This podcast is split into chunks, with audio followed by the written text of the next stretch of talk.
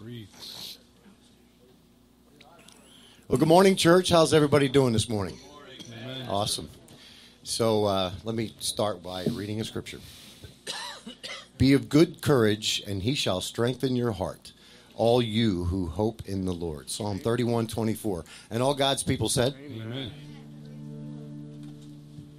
So let's all stand together. We're going to raise a praise to the Lord Jesus Christ.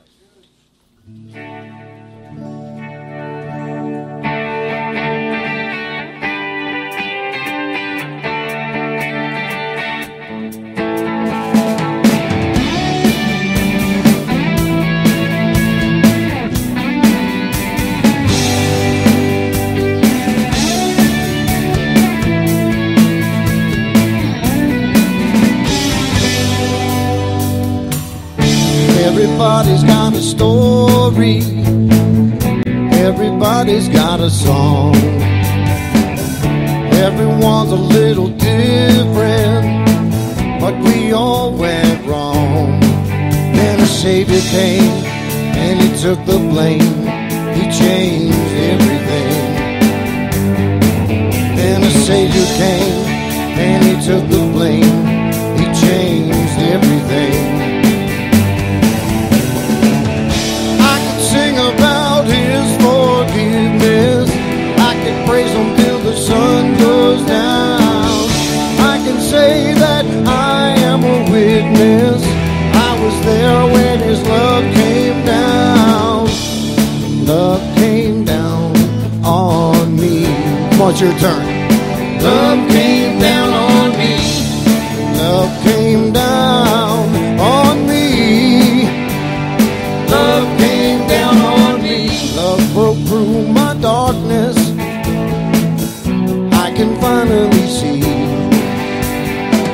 He paid the price for my freedom. No more chains on me. And a Savior came, and he took the blame. He changed everything. And a Savior came, and he took the blame. He changed everything. Come on, sing along. I can sing about his forgiveness. I can praise him till the sun goes down. I can say that I am a witness. I was there when his love came down. Love came down on me. Come on, let me hear it. Love came down on me. Love came down on me. Love came down on me. Love came down on me. Love came down on me.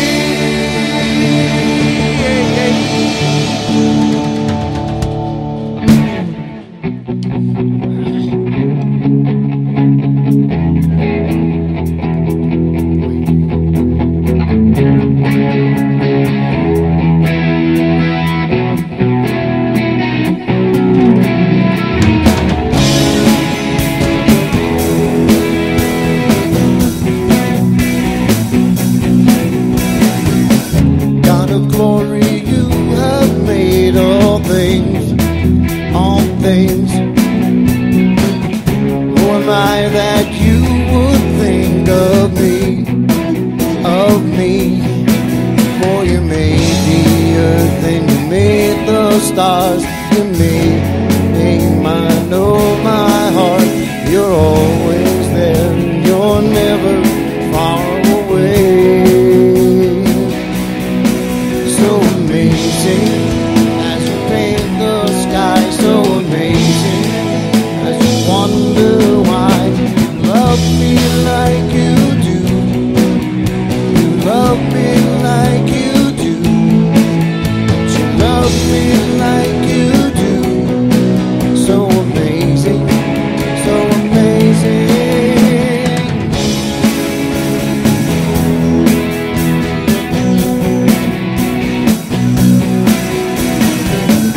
The birds ride on the winds, they fly so high. Mountain peaks so tall, they seem to touch the sky.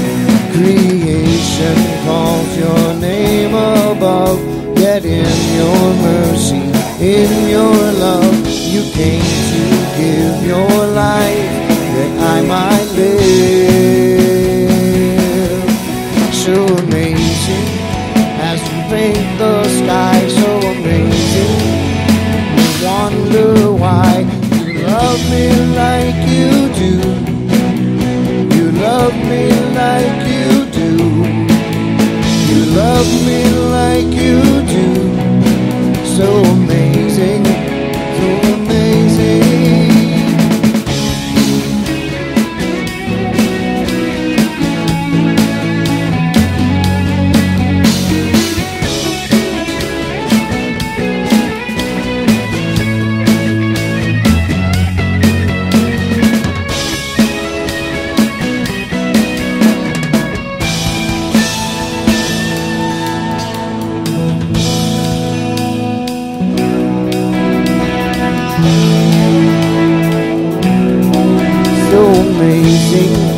as you paint the sky, so amazing, makes me wonder why, so amazing, as you paint the sky, so amazing, makes me wonder why, you love me like you do, you love me like you do, that you love me like you do, so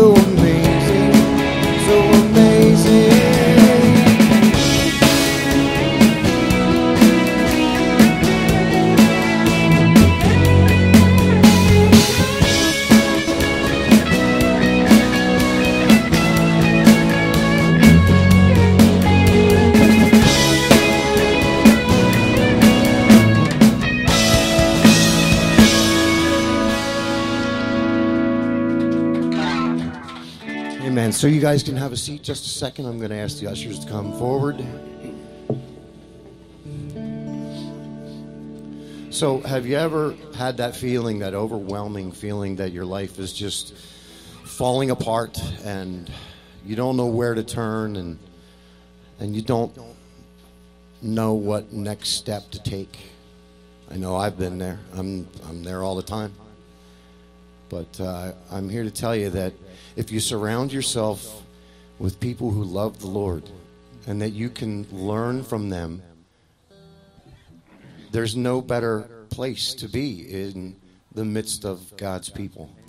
And they will reach out, they will help you, they will encourage you.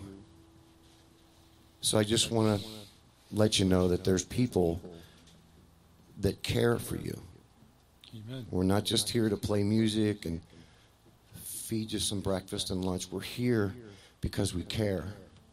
Amen. Amen.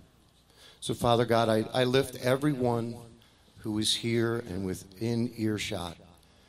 Lord, I lift their lives up to you, Lord. I ask that you would show them the way, that you would step into their lives and give them the hope that is overwhelming. And Lord, I ask that you would accept these offerings of our lives and our hearts, Lord. Along with these offerings, I ask that you would bless them and multiply them and use them to glorify your name. And all God's people said. Amen. Amen.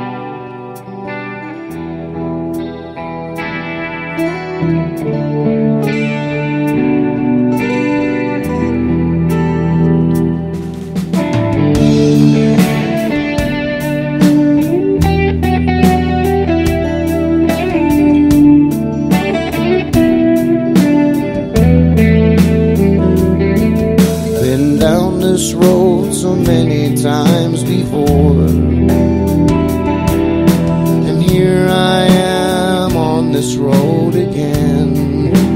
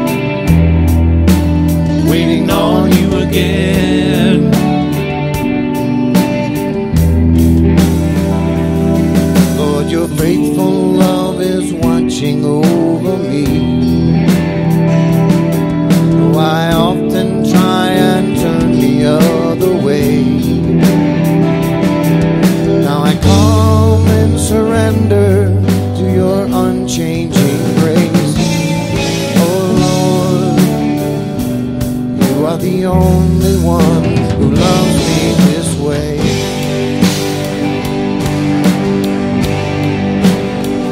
Here I am. Here I am. Waiting on you again. Waiting on you again.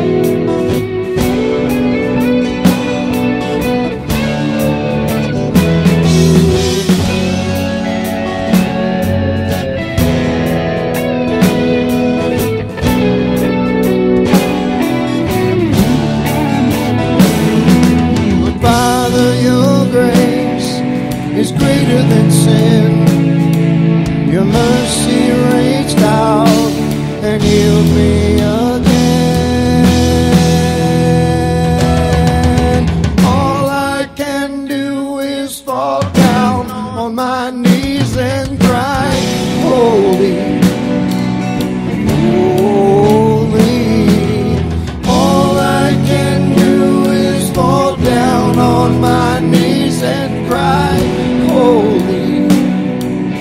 All I can do is cry out to you. All I can do is cry,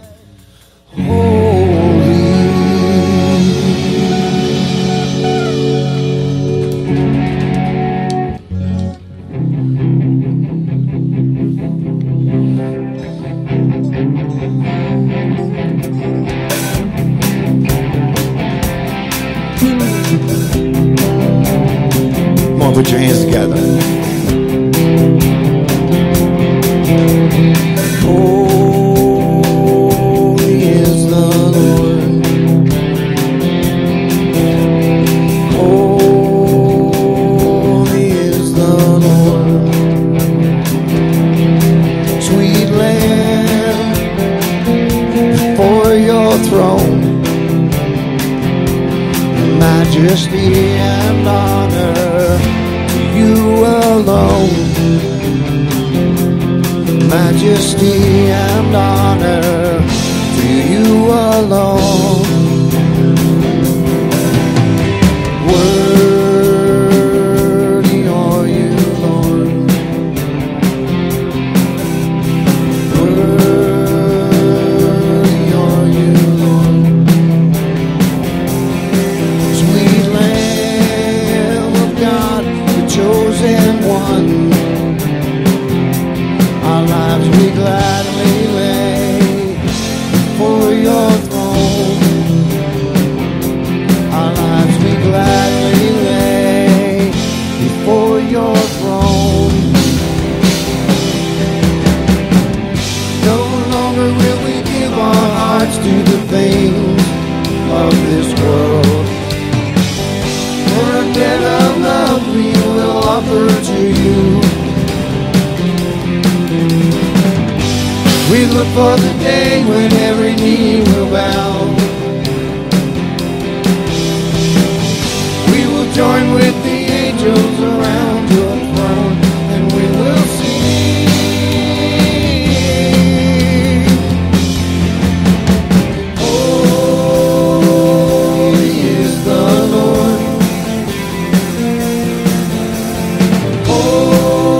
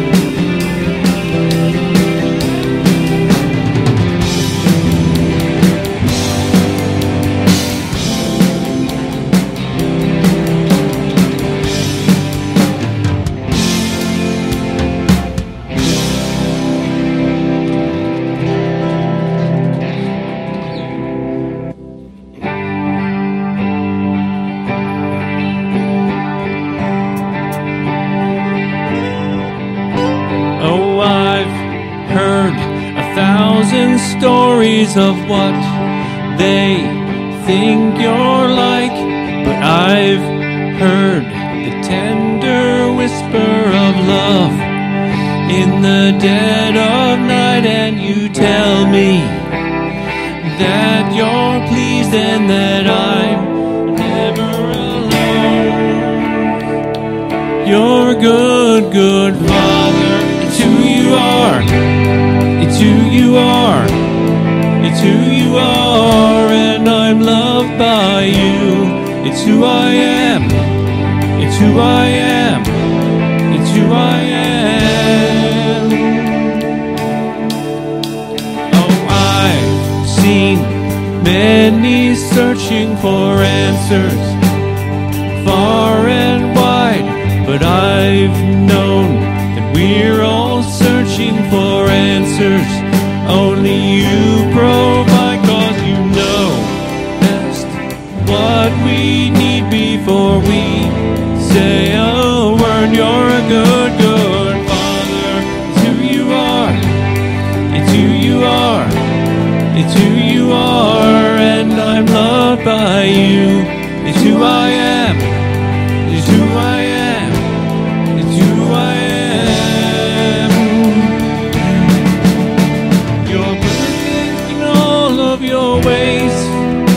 You're perfect in all of your ways.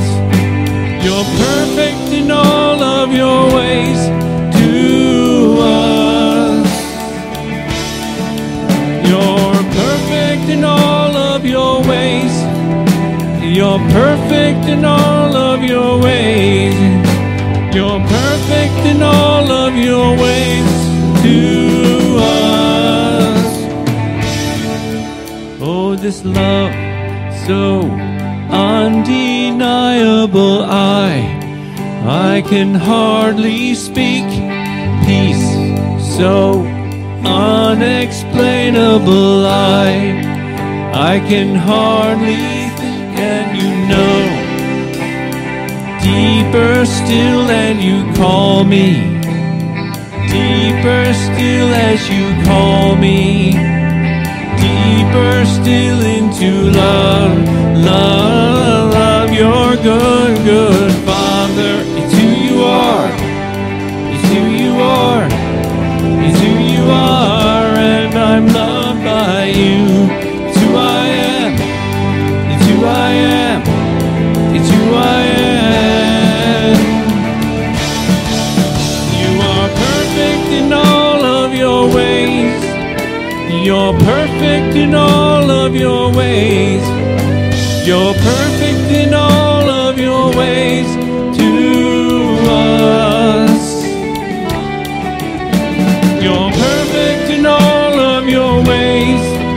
You're perfect in all of your ways. You're perfect in all of your ways.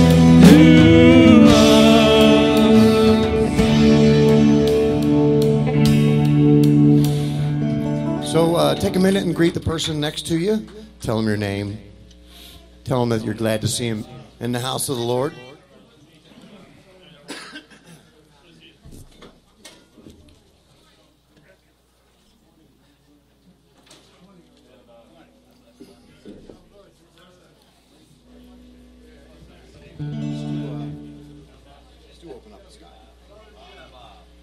Cindy, we're going to do the last one.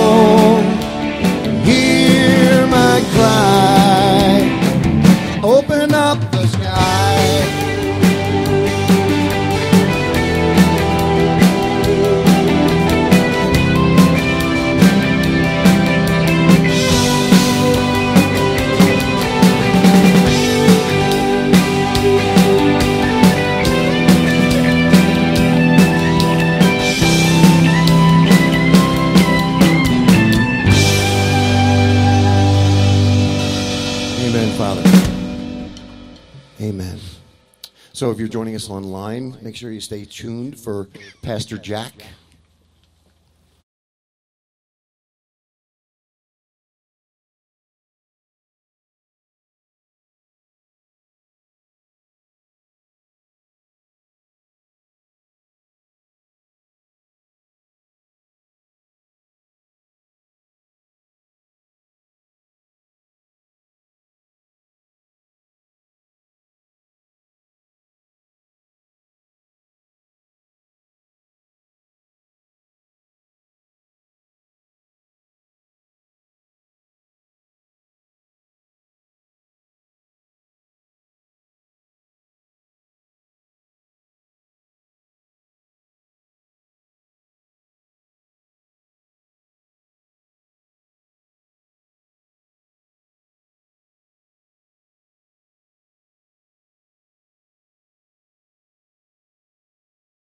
Proverbs.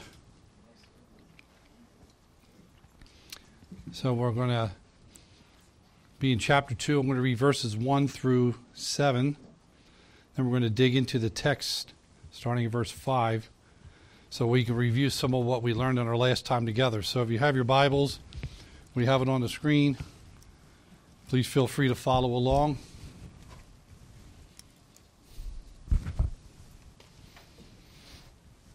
Again, this is Solomon writing to his son, and he says, Son,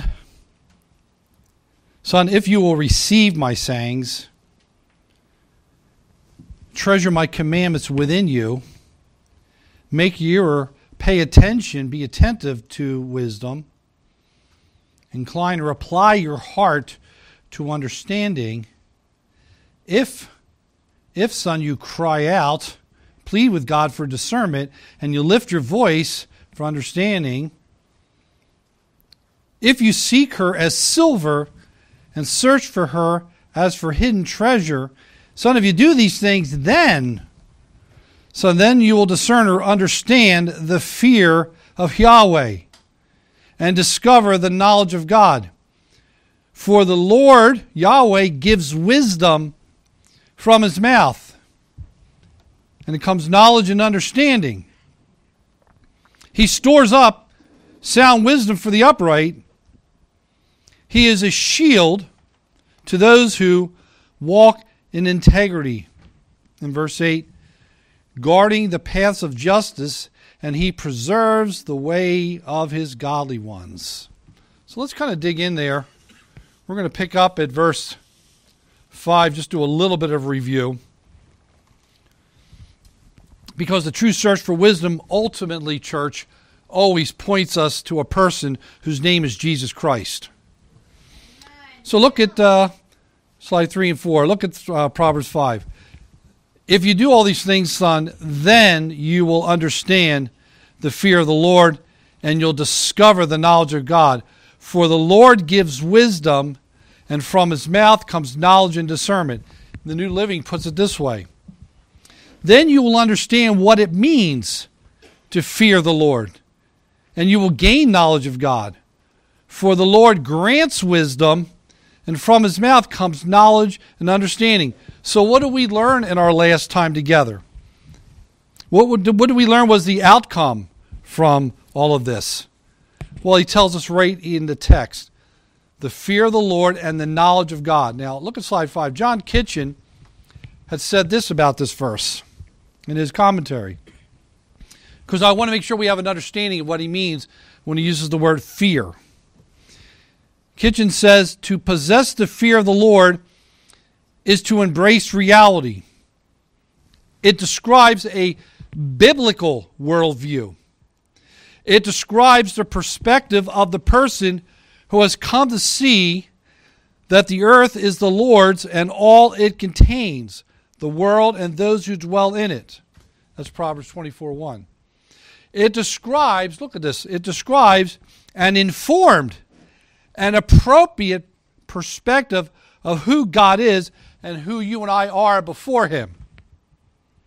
First, he says, then you're going to understand the fear of the Lord. So do we remember what that word fear means in the Hebrew text? The idea of fear here, as Solomon uses it, has the idea more of reverence, a deep and profound love and respect for God and all of who God is. Slide 6, and I asked these questions back when we were covering this. Do we really understand what it truly means to fear God? Church, do we have, let's be honest this morning, do we have a deep and profound love and respect for God? If we say we do, ask ourselves, how does that show up in our everyday life? How does it show up in our conversation and how we interact and deal with people, whether at work or family members? So are we biblically informed to understand what it means to have a deep and profound love and respect for who God is? Are we in awe of Him? Or are we so wrapped up in the world and what's going on that God is a side note? Let me share again what Thomas Wace says in his commentary, slide 7. God must be the object of our fear, not as dreading His wrath, but with reverential respect and awe before Him, with holy jealousy, careful not to offend Him, and in all His worship and ways solicitous, having a care and concern to please Him. And I had asked myself that question. Do I have a care and concern to please God? Or am I too interested in self-pleasure? You see, here, what Solomon's trying to convey to his son is to recognize who God really is, and for his son to give God the honor and respect and authority that is due Him. And I had asked myself this question, do I do that? Do you do that? And then he goes on and says, you'll discover the knowledge of God. And I had to ask myself, well, Solomon, what did you mean when you use the word knowledge here? Because our word of knowledge may be a little different. The Hebrew word is dahath. And see, the word doesn't just mean to know something about God. Church, it is far deeper than that. As is used here in the text, the idea of knowledge, as Solomon is conveying, has more of this intimate, deep knowledge, but a knowledge that is gained by a personal and experiential relationship with Him. Ask yourself, do I have that personal and experiential relationship with Yahweh? Do I have that? If not, what's getting in the way? What's hijacking my heart that has caused me not to have that kind of intimate relationship with Him? What am I worshiping in creation more than the Creator Himself that is steering my heart away from having an intimate relationship with the very God that knit me in my mother's womb? Absolutely. You see, it is God's desire, church, that we would know Him deeply and personally. As we seek and search to grow in our understanding of who God is, it is God the Holy Spirit who will do the work of enlightening our minds, and we begin to grow in wisdom and understanding as we start feeding on the nectar of Scripture. Let me quote from John Kitchen one more time in his commentary. He says this, slide 8. The reason one finds God when he seeks wisdom is that only God can dispense true wisdom.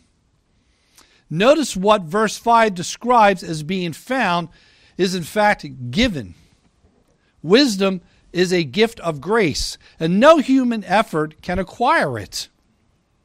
Our diligent search is required, but it is not efficient apart from God's grace, the grace both to seek and the grace to discover.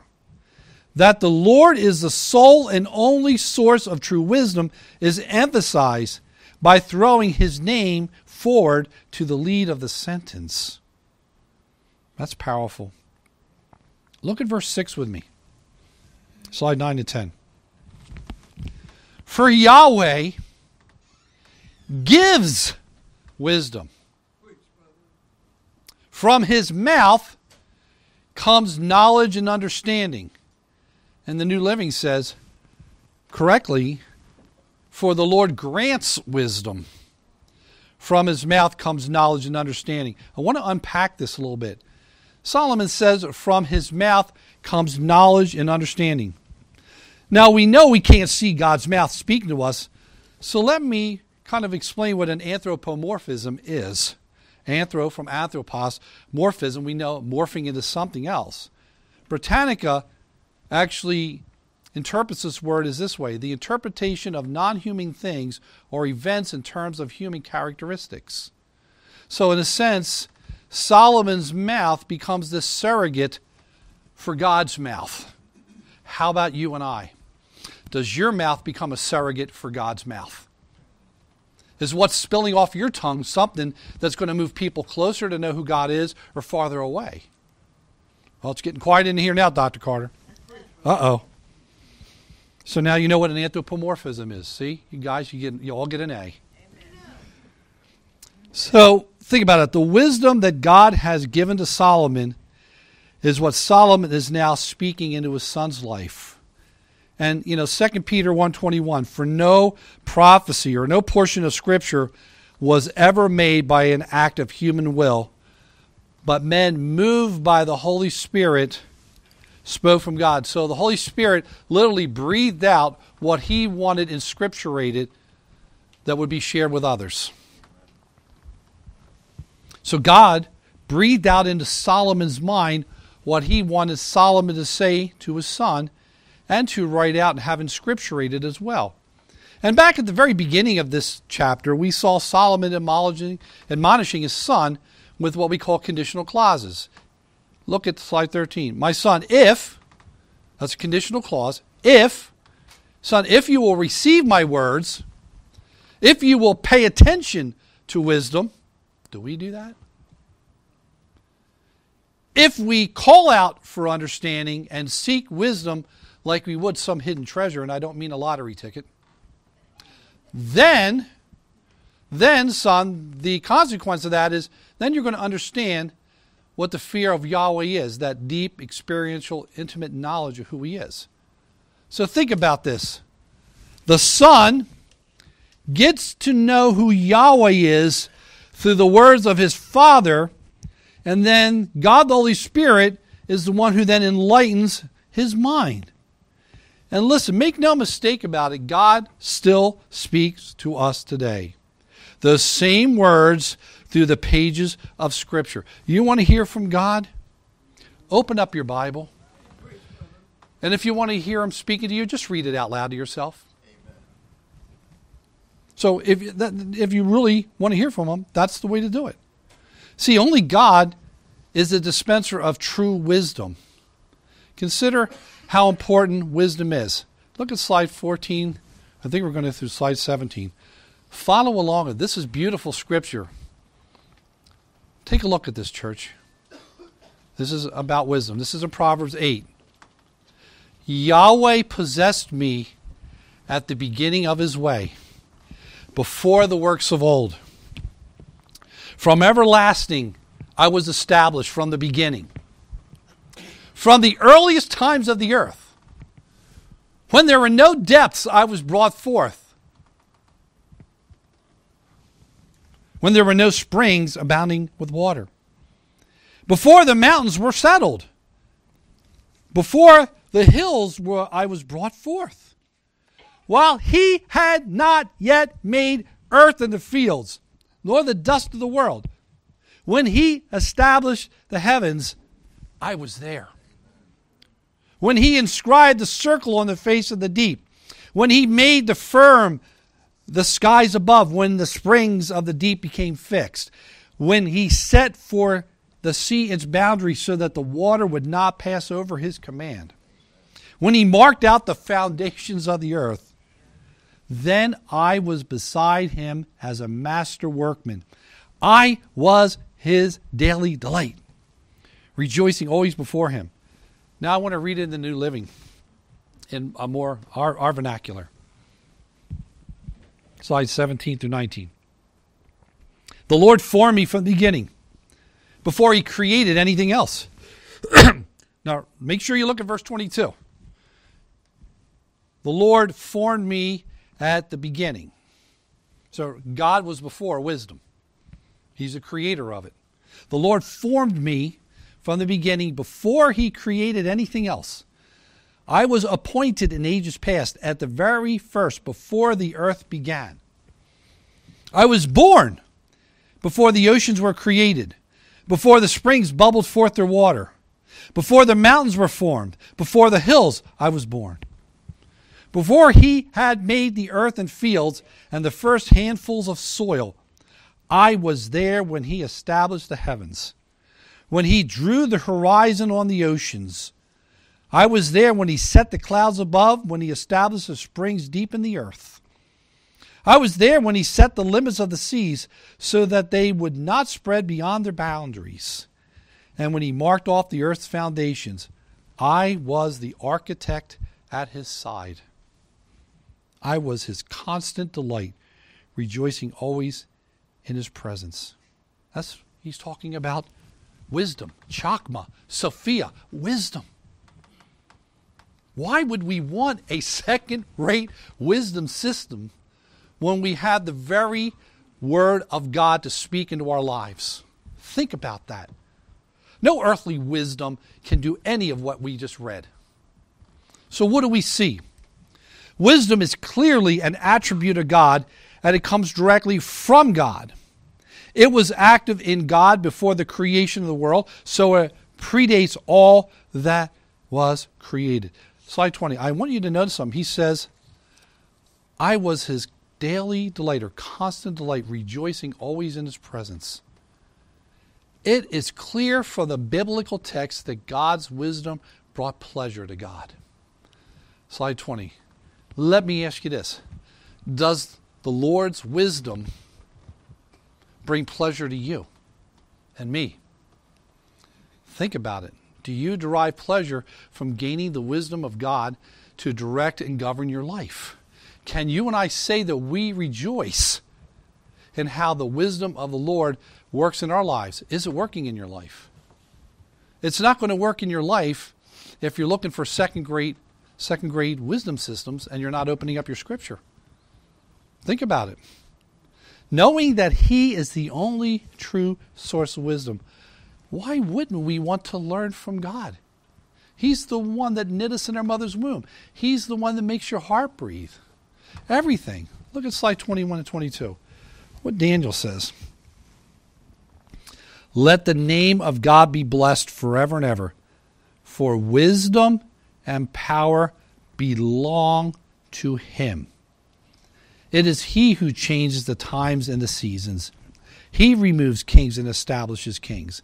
He gives wisdom to wise men and knowledge to men of understanding. It is he who reveals the profound and hidden things. He knows what is in the darkness, and the light dwells with him. And in the New Living, he says, praise the name of God forever, for he has all wisdom and power. He controls the course of world events. Let me say that again in case you have fear. He controls the course of the world events, and he removes kings and sets up other kings.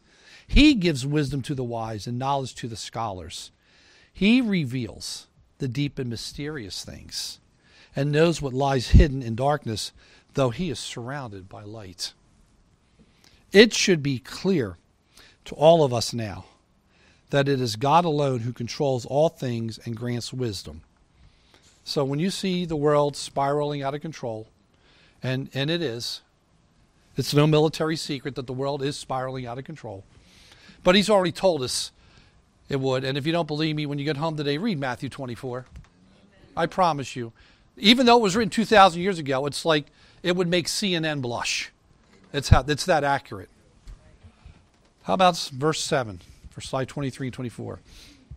He stores up sound wisdom for the upright. He is a shield to those who walk in integrity.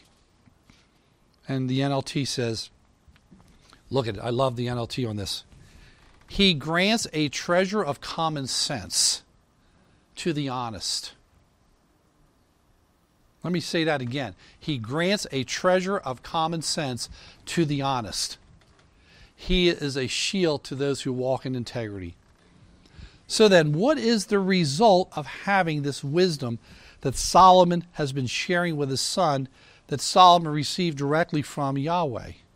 Look at the first statement. He stores up sound wisdom for the upright. Now, that word, Hebrew word for store, is a word that we saw back earlier in chapter 1. It's the same Hebrew word used for the word treasure, all the way back in verse 1. It has the idea of this. So the question is, since our English doesn't always do justice to the original, we have to ask ourselves, okay, what is he trying to get across here? What is he saying? So we don't want to eisegete. We don't want to take our 21st century thinking and to jam it into the text to make it say what we wanted to say. We want to exegete. Ek was where we get the word exegete from. We want to go down into the text, draw out of the text what is being said so that we can apply it. So the word is sofan. That's the Hebrew word for store. It's the same word used for treasure. It's the idea of this word storing up has the idea of hiding or protecting or concealing something of great value, but for a definite purpose.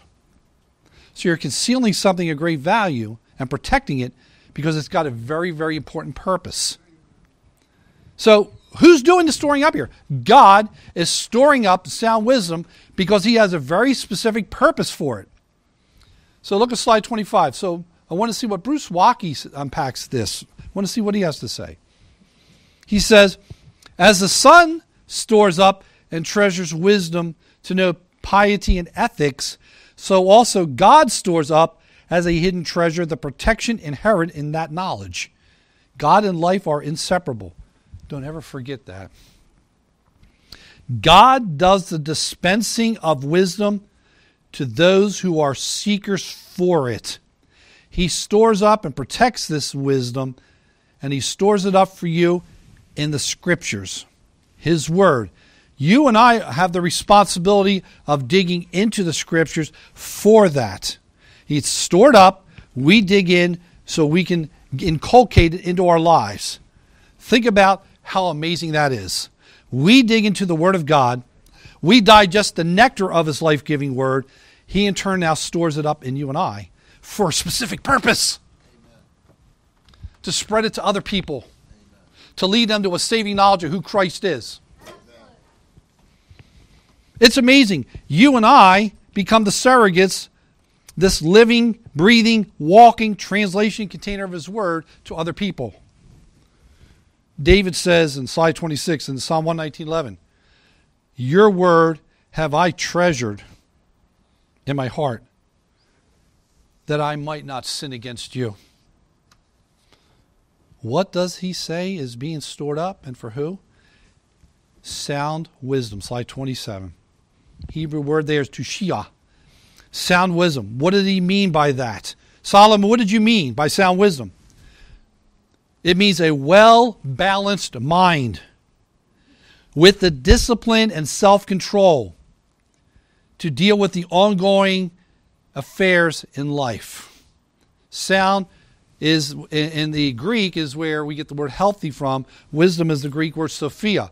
So we're talking about if I want a well-balanced mind, not all the garbage that's floating through the radio and TV, if I want that tushiyah, I want a well-balanced mind, it's going to require me doing what he told me in the previous verses, digging into the nectar of Scripture, building it into my life, feeding on it, to give my mind, to make it healthy and well-balanced so that I have the discipline and I learn how to have the self-control to deal with what's going on in the affairs of life. And it's being stored up, that sound wisdom is being stored up for who? The upright. The Hebrew word there, yasha, something that is straight. Look at slide 28. Bruce Waltke and slide 29, John MacArthur. What do they say? So Waltke says, upright denotes those whose conduct or behavior does not deviate from the divinely revealed order of piety, meaning devotion to God's principles. That's what piety means. And ethics. Ethics are the principles that govern a person's behavior. MacArthur says it this way. This identifies those who are true believers who seek to know, love, and obey God and to live righteously. These covenant keepers alone can know wisdom and experience God's protection. Hear me this morning. If you want to have success in dealing with the affairs of life, I implore you, admonish you, dig into the scriptures. Amen.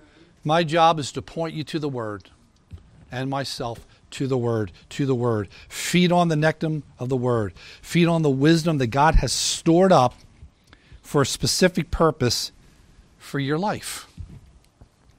Not only does the Lord give wisdom to us, He says He is a shield. Okay. Shield. Think about it. What does shield mean? Well, the type of shield that they used 3,500 years ago, it was a small round shield that was carried by the infantry and the officers back then. Wasn't some of the shields were from head to toe. These were smaller shields. See, the purpose of this is it was lighter and more movable than the larger, heavier shields.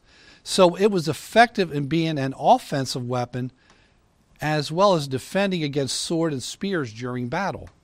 There's a lot more maneuverability. Remember, the shield was to give protection during battle. Let me say it again. The shield was used to give direction during battle. Who was the shield for? He tells us, those who walk in integrity. So let's define that word integrity for a minute. What does that word integrity mean? Well, the word integrity has the idea, slide 30, I'm sorry, means the quality of being honest and having strong moral principles. The quality of being honest and having strong moral principles. Ask yourself, does that describe you? See, integrity stems from a Latin word called integer. The word integer means something that is whole and complete, not a fraction, not three-fourths of the way, four-fourths of the way, complete. It speaks here of this inner sense of wholeness and consistency of your character. How's your character, church? I like how Su Young Kang breaks it down for us. Look at slide 31. When you are in integrity, look at this, feed on it. People should be able to visibly see it through your actions, words, decisions, methods, and outcomes. That's how they should see it. When you are whole and consistent, there's only one you. And you bring that same you wherever you go, regardless of what circumstances you're in. You don't have parts of yourself that you leave behind. You don't have the work you, the family you, the social you, and the church you. Only one you. If you are a person of integrity, you are you all the time. You don't deviate. The quality of being honest and having strong moral principles. We need that in the church more than ever today. Because the world don't have it. You are salt and light to that world. You bring you wherever you go. You want integrity? Get into the Word of God. Let God's Word change you from the inside out. Amen? Amen. John Kitchen says this in slide 32 and 33. Integrity is a whole, full submission, moral thoughtlessness, which God chooses with the whole heart, seeks good without exception. Let me say that again. Seeks good without exception. It doesn't denote moral perfection, but the full-orbed and wholehearted submission of one's life to God. Does that describe you and I? Let me ask you this. Does what we're looking here, does it describe us? When you are in integrity, people should be able to visibly see it through your actions, words, decisions, methods, behaviors, outcomes. Does the way you and I live out and walk each day, do we walk with integrity? Is there only one you for all the circumstances of life? Listen, church, are the people in your life, are they growing to know who Christ is from being around you? Or do they disciple you at work and other places so much that you're hurling out profanity like a junkyard dog and you're actually going along with their behavior instead of being salt and light and bringing them along to God's behavior? Which way is it for you? Oh, it's getting quieter, Dr. Carter. Are they learning from you? Are they being lifted up and encouraged because of who you are? Do they see Christ in us, the hope of glory? Or are they wounded and less trusting and feeling put down from associating with you? Well, if that's how a Christian is, why do I want it? It's no different than the way I am now. Look at verse 8 with me. Amen. Guarding the path of justice, and he preserves the way of his godly ones. And slide 35. He guards the path of the just and protects those who are faithful to him. Guarding, nasta. What does it mean? To protect, to defend from injury or destruction, to keep from danger, to preserve. Church, as we live justly and live our lives as people of integrity, the Lord shields us from the spears of wicked men and women. We see it coming. We have discernment. The word godly ones comes from the Hebrew chasid. Here, godly ones, now listen, it has this idea of those who are loyal and keeps the terms of God's covenant.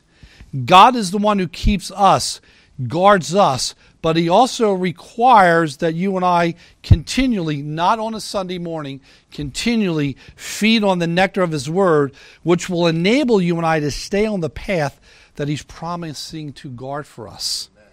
When you wander off the path, you put yourself in a real bad position. And you put yourself where you can be influenced the other way. And make no mistake about it, with all the different religions and all the different wisdom systems out there, Satan has energized them and he's trying to draw you away. Well, that isn't really true. You can do that all you want. That doesn't matter to God. That's a lie. That's a lie from the pit of hell. So we need to be feeding on the Word of God, staying on the path, because that's the path for you and I that he's promising to guard. Amen? Amen. So as I close, we should now be able to see that Solomon was schooling his son and wise behavior. And you get the privilege of doing the same to the people in your life. Listen, we are in the very last days. It doesn't take a rocket scientist to figure that out. If you even just are a casual observer of news, more planes, more things being shot down, more stuff, parents, kids, all the things going on. We are in the last days. God warned us about this. And it's going to come a point where, you know, things are going to get dicey for Christians. They're going to get more dicey than they've ever been. Are you going to hold out or are you going to cave? Oh, it's getting quiet now, Dr. Carter.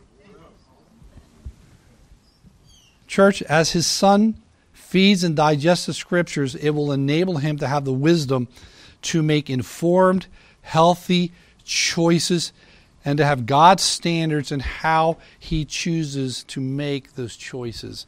Let's make those choices based on God's standards, not our own. If we are faithful to him, we benefit just as Solomon's son benefited from the scriptures. I'm going to ask you to do something this morning. I'm going to ask you to bow your head and close your eyes. I'm going to ask you to do business with God this morning.